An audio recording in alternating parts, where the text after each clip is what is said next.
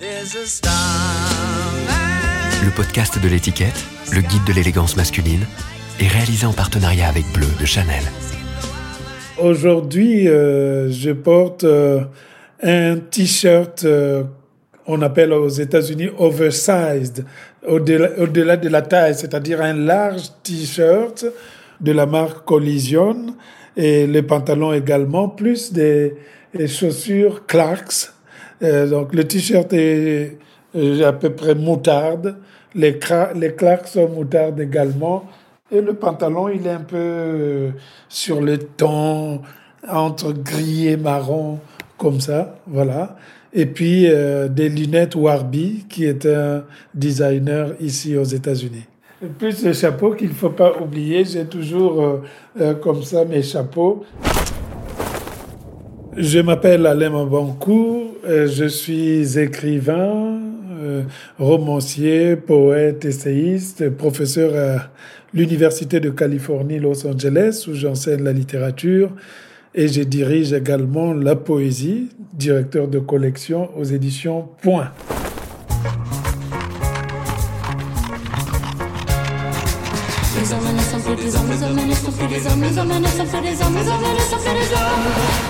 Habitude, le podcast du magazine L'étiquette. Mon père n'était pas très porté dans l'habillement, c'était surtout ma mère qui, qui s'habillait très bien. Elle avait souvent des pagnes euh, africains multicolores. Elle avait un couvre-chef dont elle avait seule le secret de pouvoir euh, le nouer. Elle avait aussi, euh, à cette époque-là, dans les années 70-80, elle portait les pantalons. C'était pas évident. en plein cœur d'Afrique, une femme dite dans la tradition porter les pantalons, ça choquait euh, évidemment euh, beaucoup de traditionnalistes de notre famille.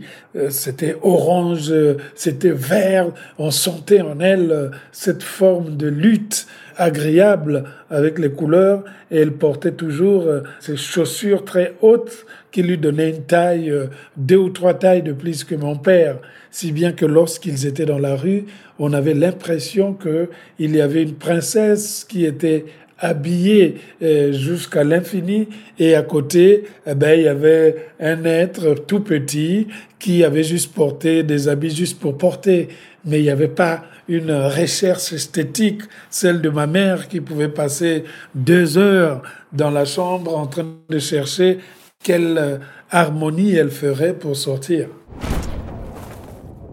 La simplicité vestimentaire de mon père était, j'y mettais ce qu'on appelait au Congo la bacoste.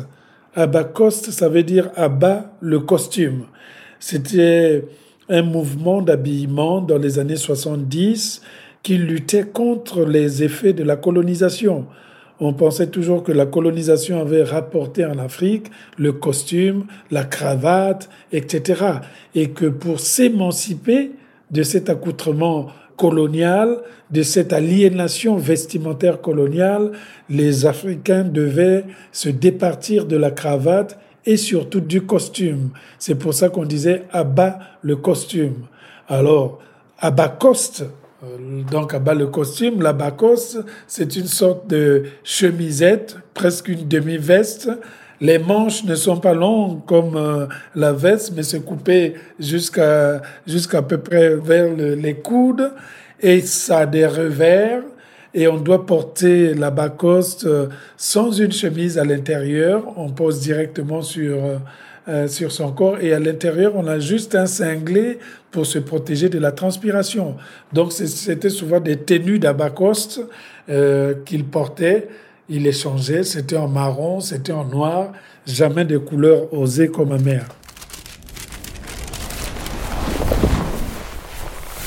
Mes premiers souvenirs de vêtements doivent dater forcément du Congo-Brazzaville, où je suis né, pratiquement dans la ville de Pointe-Noire.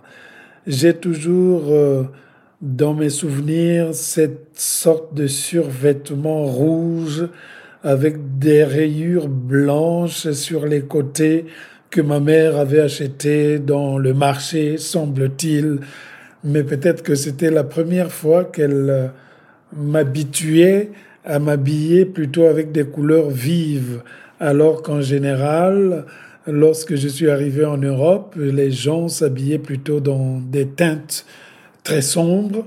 Et mes premiers souvenirs, c'est cette couleur rouge, c'est ce côté un peu pourpre, c'est ce côté vif avec le soleil, ce survêtement.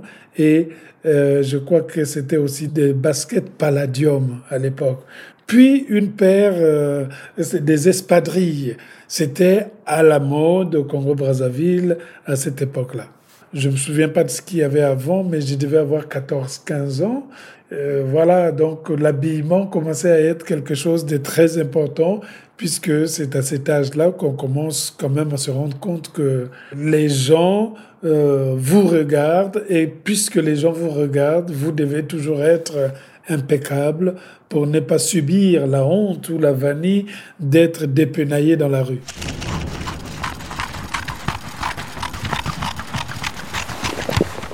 cet âge de l'adolescence, euh, ce qui euh, fascinait, c'était plutôt ce que nous regardions dans les catalogues. À cette époque, c'était les catalogues de Manu France, c'était les catalogues de la Redoute, euh, c'était des catalogues comme ça dans lesquels il y avait des mannequins qui portaient des tergales. Nous rêvions de porter la même chose. Nous rêvions de porter du lin.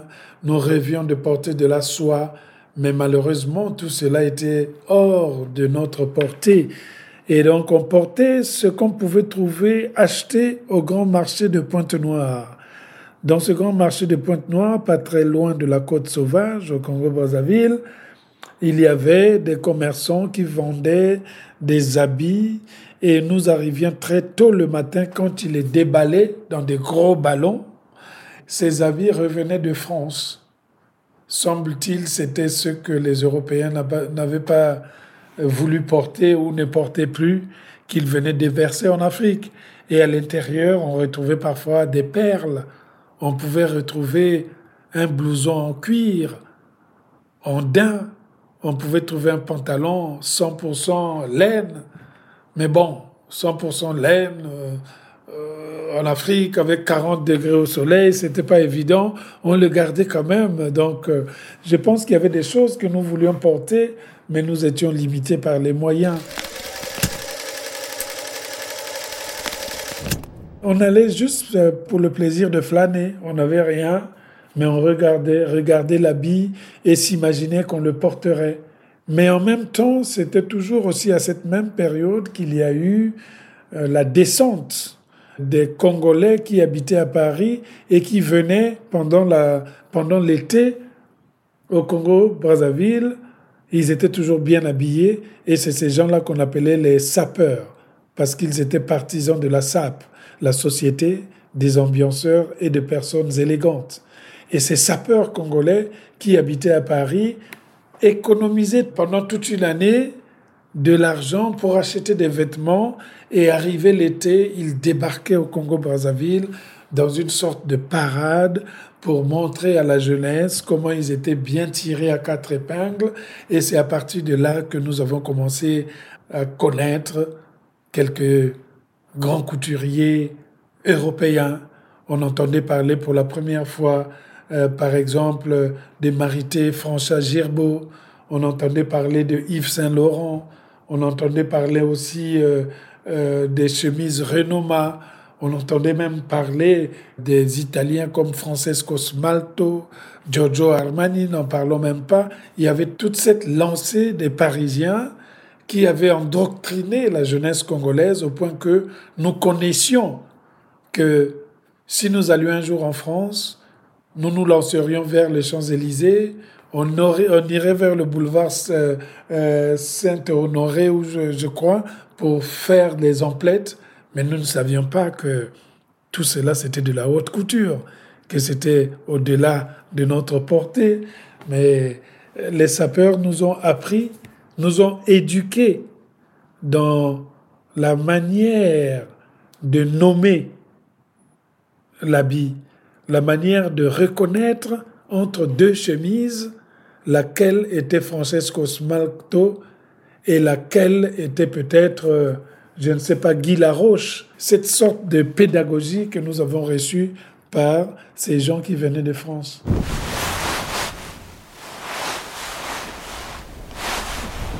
C'est un mouvement social qui a donné la fièvre à toute la jeunesse. Donc on savait déjà que à partir de juin, chaque fois qu'il y aurait un avion Air France qui atterrirait à Brazzaville, il y aurait un Parisien à l'intérieur. Les Parisiens, ce sont les mêmes Africains qu'on retrouve à Château-Rouge, euh, qui déambulent là, qui vont à gauche et à droite, les mêmes.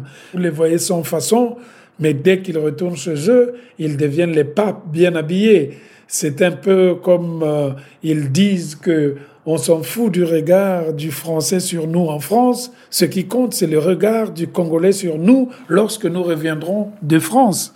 C'est là cette sorte de philosophie qui avait hissé l'habit vraiment au sommet des préoccupations de la jeunesse africaine.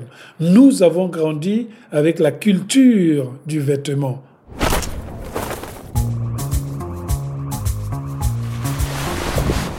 Le rapport à la couleur. La SAP, la Société des ambianceurs et des personnes élégantes, est un courant qui aussi euh, essaie de démystifier les couleurs. C'est-à-dire que ce que l'Européen a peur de porter, je vois mal un Européen vouloir porter une veste vert, électrique pour aller à un mariage, eh bien le sapeur, lui, il le fait.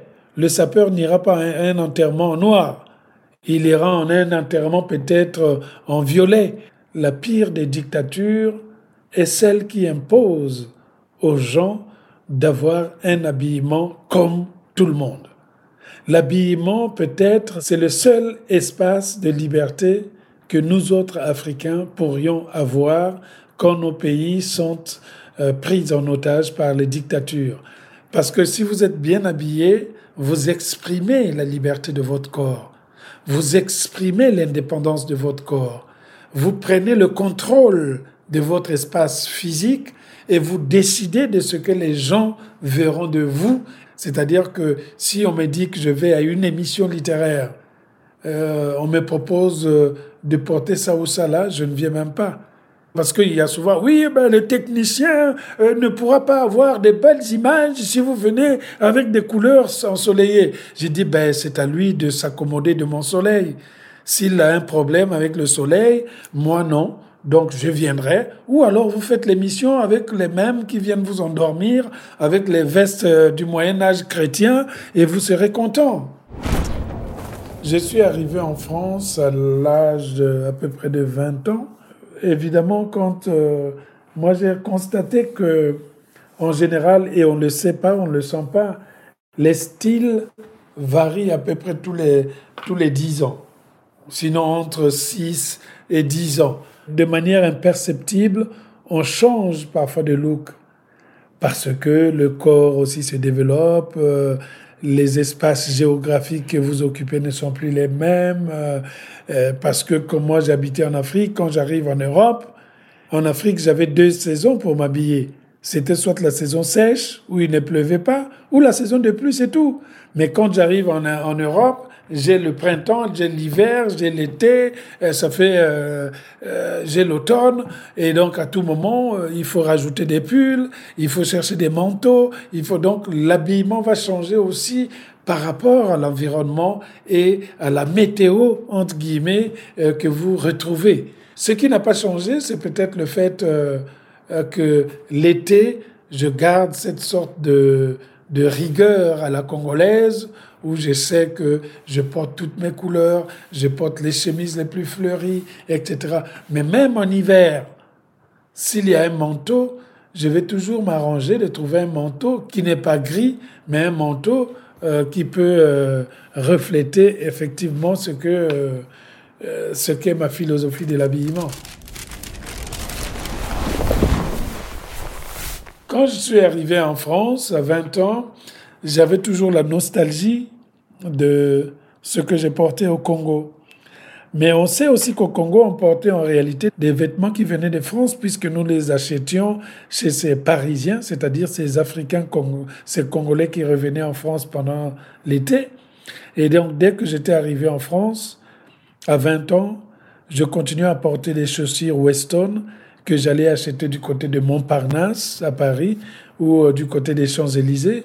Je portais toujours des mocassins Weston des, ou alors des chaussures golf, toujours des Weston, des Church également, je continuais à les porter. Et euh, j'avais cette, euh, cette sorte d'habillement plutôt classique. C'était veste, costume, cravate que je portais peut-être aussi parce que euh, on allait à la fac, ainsi de suite, mais il y avait toujours l'esprit des couleurs. Même quand je prenais des chaussures, c'était des chaussures euh, plutôt bordeaux, c'était des chaussures, euh, on appelait jaune cire, voilà, mais en fait qui était moutarde en réalité. Donc c'était un style classique, mais qui avait une touche aussi dans la modernité, puisque je pouvais ajouter des jeans Giorgio Armani, je pouvais ajouter des jeans Levis euh, avec euh, cela pour couper et ne pas être trop euh, grand-père qui porte ses mocassins. Quoi.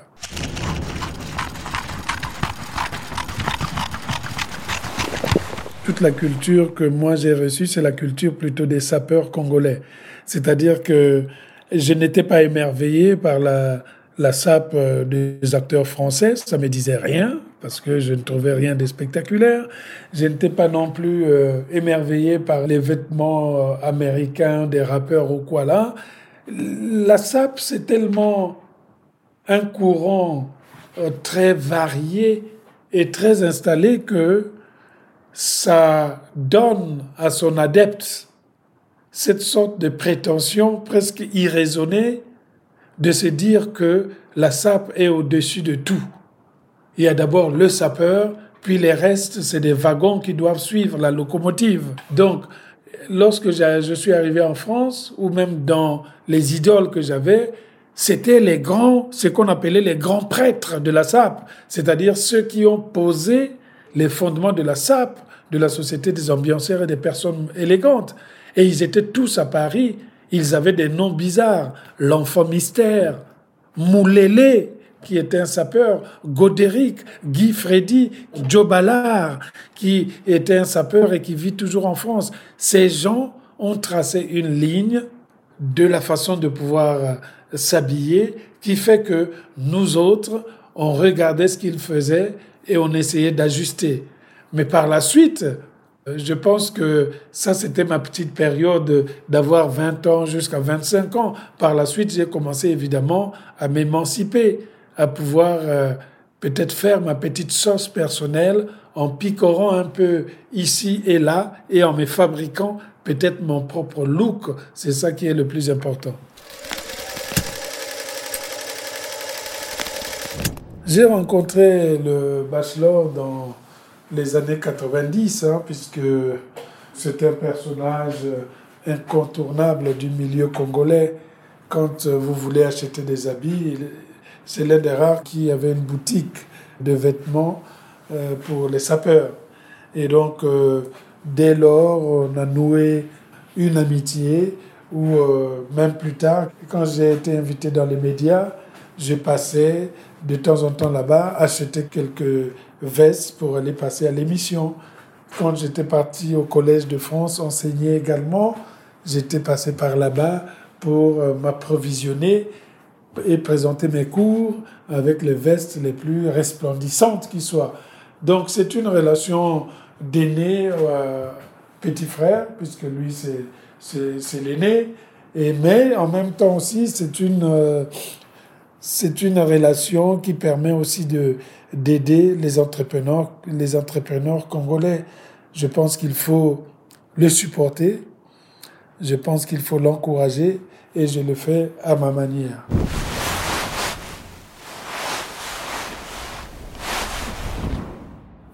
J'ai commencé à porter les chapeaux peut-être dans les débuts des années 2000 parce que j'avais découvert les casquettes et les chapeaux Stetson. Et toute l'histoire des Stetson m'avait fasciné. C'était les chapeaux qui, à l'époque de la ruée vers l'or, qui étaient fabriqués avec euh, la peau de castor. Et dans le creux du chapeau, on pouvait recueillir de l'eau et boire, donc euh, subvenir euh, à la difficulté du désert, mais en même temps, on pouvait aussi faire boire son cheval grâce à ce chapeau, parce que l'eau ne perçait pas par derrière, c'était la peau de castor. Et cette histoire m'avait tellement marqué que j'ai porté pendant longtemps des casquettes euh, euh, Stetson, en pensant que ça sauvait à la fois du soleil, ça vous protégeait du, du chaud, mais en même temps, ça vous servait aussi d'abreuvoir. Bon, on n'en est plus à cette époque-là, mais c'est cette histoire-là qui m'a fait aimer le couvre-chef et j'ai pendant longtemps porté les Stetson avant de dévier sous toute forme de, de casquette selon les caprices et les, de mon imagination et de ce que je veux porter pour harmoniser ce que je porte.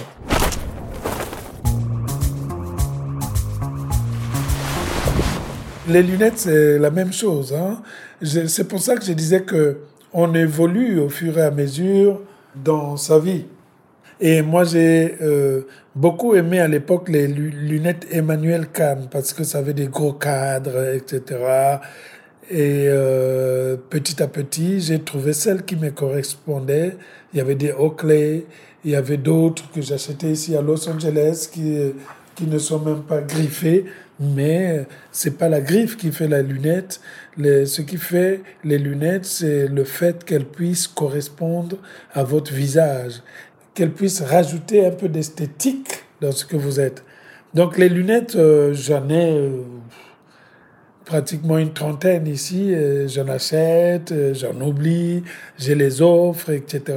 elles font partie de mes accessoires, puisque en général, quand je vais accorder la chemise et peut-être qui a une couleur, je peux trouver la couleur de la chemise avec les cadres ou la, couleur de la chaussure avec le cadre euh, des lunettes, etc.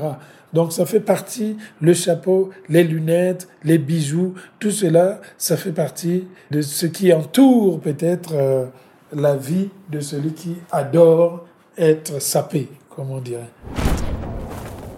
Ce que j'ai retenu de, de l'Afrique en matière d'habillement, c'est que les jeunes sont créatifs avec le peu de moyens qu'ils ont. Et ce que j'ai constaté aussi qu'en Afrique, c'est que on ne fait pas trop honneur aux stylistes africains qui seront sur place. Malheureusement, l'habillement des Africains en Afrique est un habillement importé. Voilà, ce sont les griffes qui viennent de la France, des États-Unis, de l'Italie. Et il faut peut-être repenser cette sorte d'habillement traditionnel qui pourrait donner à l'habillement africain son originalité. Et en, France, j'ai été étonné de constater que un grand pays comme la France, qui a les plus grands couturiers, mais en, fait, euh, tous les Français ne, ne s'habillent pas chez ces couturiers. Quand j'étais arrivé en France, je me suis dit, mais ils sont quand même gonflés, ils ont tous les couturiers, ils ont tout, mais ils s'habillent pas. Donc j'avais cette impression euh, que l'habillement en France était réservé à une certaine petite classe. Et aux États-Unis, c'est plutôt très éclectique, c'est très ethnique, dans le sens où les Mexicains ont leur euh, ligne vestimentaire, les Noirs américains la leur, mais viennent s'ajouter les cultures du métissage qui créent un habillement hip-hop une sorte d'expression corporelle et peut-être d'expression de bijoux et de richesses par le biais de l'habillement et peut-être par le biais de ce qu'on appelle ici le bling bling. Hein. En Amérique, c'est question je te flash, bling bling. En France, l'habillement, je reste classique, traditionnel, dans le sens de la mode. En Afrique, j'essaie d'être créatif avec le peu que j'ai. de toute façon, pour écrire, il faut que je sois bien propre aussi. Parce que quand vous êtes bien habillé, euh, j'ai l'impression que les idées aussi sont bien habillées. Si vous êtes dépénaillé, les, ben, ce que vous écrivez euh, semble un peu aussi dépénaillé, encore que ça puisse être un style. Donc, euh, je pense que je n'ai pas une tennis spécifique pour écrire. Ce qui est important, c'est que il faut que je me sente à l'aise et que pour me sentir à l'aise, chaque fois que je me lève, Je, même lorsque je, porte un, survêtement ou quelque chose comme ça, ça va toujours dans le sens de cette société des ambianceurs et des personnes élégantes. C'est quelque chose de, de, de forcément euh, expressif. Ce n'est pas un habit que je porte juste pour couvrir la nudité, mais c'est un habit que je porte pour livrer un message.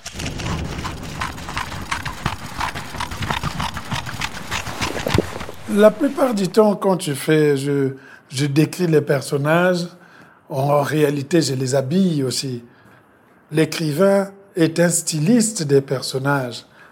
Les personnages attendent de l'écrivain qu'il puisse être leur couturier, qu'il puisse leur dresser la table, qu'il puisse tracer les contours de la veste qu'ils vont porter ou du survêtement. Dans ce sens, les écrivains sont des couturiers puisqu'ils ils doivent habiller ces personnages. C'est pour ça que beaucoup de mes, de mes personnages sont aussi des sapeurs, parce qu'ils s'habillent selon mes goûts. C'est pour ça aussi qu'on pourrait dire que dans tout personnage qu'un écrivain crée, il y a toujours quelque chose de l'écrivain lui-même qui est là. C'est le monde dans lequel euh, j'ai grandi. C'est le monde que j'ai décrit. En général, euh, on ne peut parler que de ce qu'on sait. Pour moi, ça reste un moment extraordinaire lorsque je décris l'habillement d'un personnage. Parce que là, je ressens que je suis en train de l'habiller en sapeur ou alors en anti-sapeur. Lorsque je décris les personnages et que je suis en train de les habiller en disant que ils portent des chaussures Weston avec un pantalon en lin Cheruti et peut-être une chemise cérémonie avec des, des manches retournées, plus des, des boutons à manchette en or massif. je pense que je suis en train moi-même de m'imaginer euh, porter cela. En général, c'est les reflets, les obsessions de l'écrivain qui se retrouvent sur le personnage lui-même. Ces personnages ne sont que le prolongement de mes propres obsessions vestimentaires, si on pouvait le dire ainsi. Quand vous faites un cours devant 1000 personnes, c'est quand même 2000 euh, yeux qui vont vous regarder. Donc autant mieux faire de sorte que le temps qu'on vous regarde soit un temps agréable. Je pense que les gens aussi, euh, quand vous regardez une personne qui est bien habillée, le rapport et même euh, la prise de contact est plus rapide et plus simple. Vous prenez une personne, qui vient frapper à votre bureau, tirer à quatre épingles, vous n'allez pas l'envoyer balader, quoi. Vous allez dire, monsieur, qu'est-ce que vous souhaitez? Euh, Puis-je vous aider Le discours change tout d'un coup. Alors que si vous avez quelqu'un qui se pointe dans votre bureau avec un jean troué euh, et il est mal habillé, il vient frapper, il dit euh, je, tout de suite vous allez, vous, je crois que vous vous êtes trompé de porte. Donc il y a une certaine ironie du, sort qui fait que malheureusement, parfois l'habit fait le moine.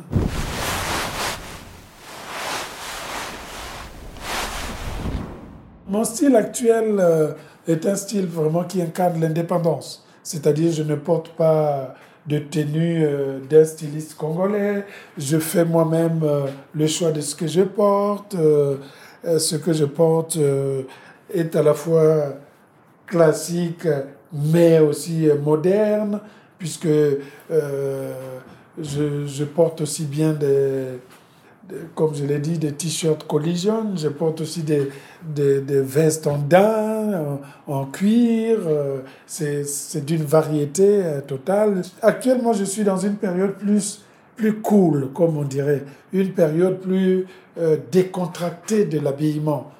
Je peux définir aujourd'hui mon style comme étant artistique, un peu, j'allais dire, loin du côté classique euh, qui définit le SAP aujourd'hui.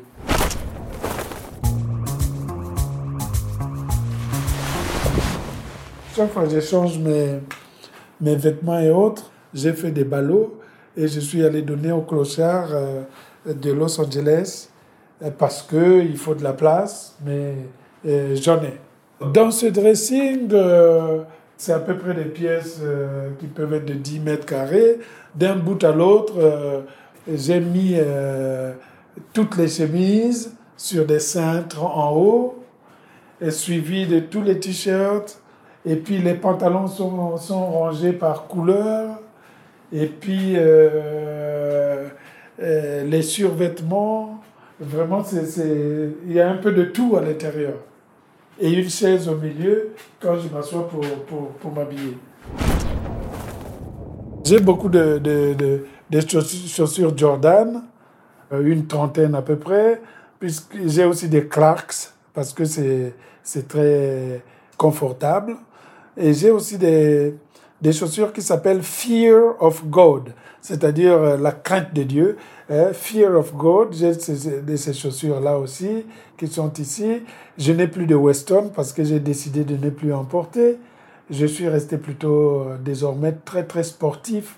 J'ai des Nike Blazers, euh, j'ai des, chaussures qui sont sans nom. Hein, il y a des chaussures Bottega qui s'appellent. Vraiment, en tout cas, c'est vraiment c'est l'allure plutôt Los Angeles. Quoi. L'avantage d'avoir un closet, c'est que je viens, je me, je me pointe là. Après que j'ai pris ma douche, tranquillement, je me pointe dans le closet. Je jette un œil synopsique. Je dis, tiens, ça, ça, ça, ça. Je marche, euh, je ne calcule pas ce que je porte demain. Je rentre, vais dans le closet et je commence à faire les réglages.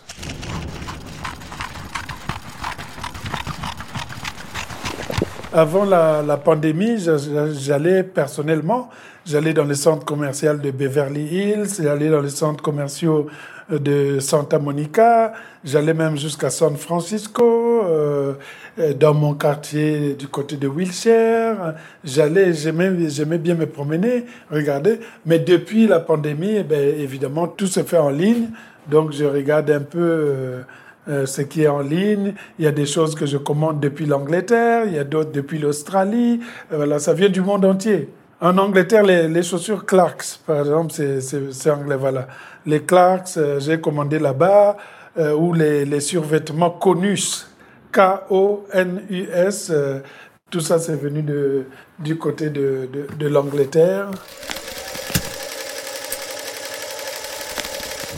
Je pense qu'il faut déjà s'habiller pour se sentir soi-même à l'aise. Si vous avez porté quelque chose qui vous convainc et qui vous met à l'aise, vous sortez avec de l'optimisme en vous. Et cet optimisme va décupler lorsque quelqu'un va vous faire des compliments sur ce que vous avez porté. Les Américains ou les Américaines en général euh, n'ont pas euh, leur langue dans la poche. Hein. Dès que quelque chose a plu, ils vous le disent. Donc moi je pense que c'est essentiel de se sentir bien. Ce sentiment de bien-être commence par l'habillement. C'est bien de nourrir l'intérieur du corps, mais il faut aussi bien présenter l'extérieur du corps. C'est la première impression qu'on a de vous. L'habillement permet à l'autre de te définir et si l'autre est plus calé, il peut même lire peut-être ton, comportement ou ta psychologie par rapport à ce que tu portes. L'habillement est aussi un des moyens de connaissance de l'autre.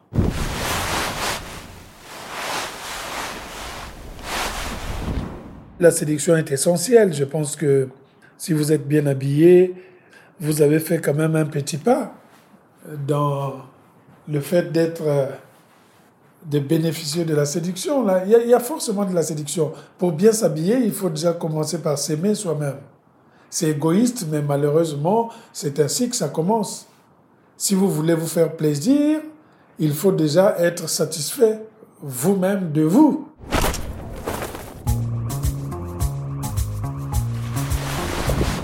Avant, je pourrais dire les Weston, mais bon, en général, si on me cambriole, je dirais que c'est pas grave. Tout ce qui est là, je peux, je peux remplacer. Ce qui est essentiel, c'est que euh, cambriolez tout ce que vous voulez, mais laissez-moi tranquille. Voilà. l'habit, l'habit, l'habit peut se remplacer parce que le goût, il est en moi. vous allez cambrioler quelque chose que vous allez peut-être vendre ou si vous le gardez, ça ne vous ira pas. Puisque j'ai acheté tout cela avec dans ma tête une idée de ce que j'en ferai.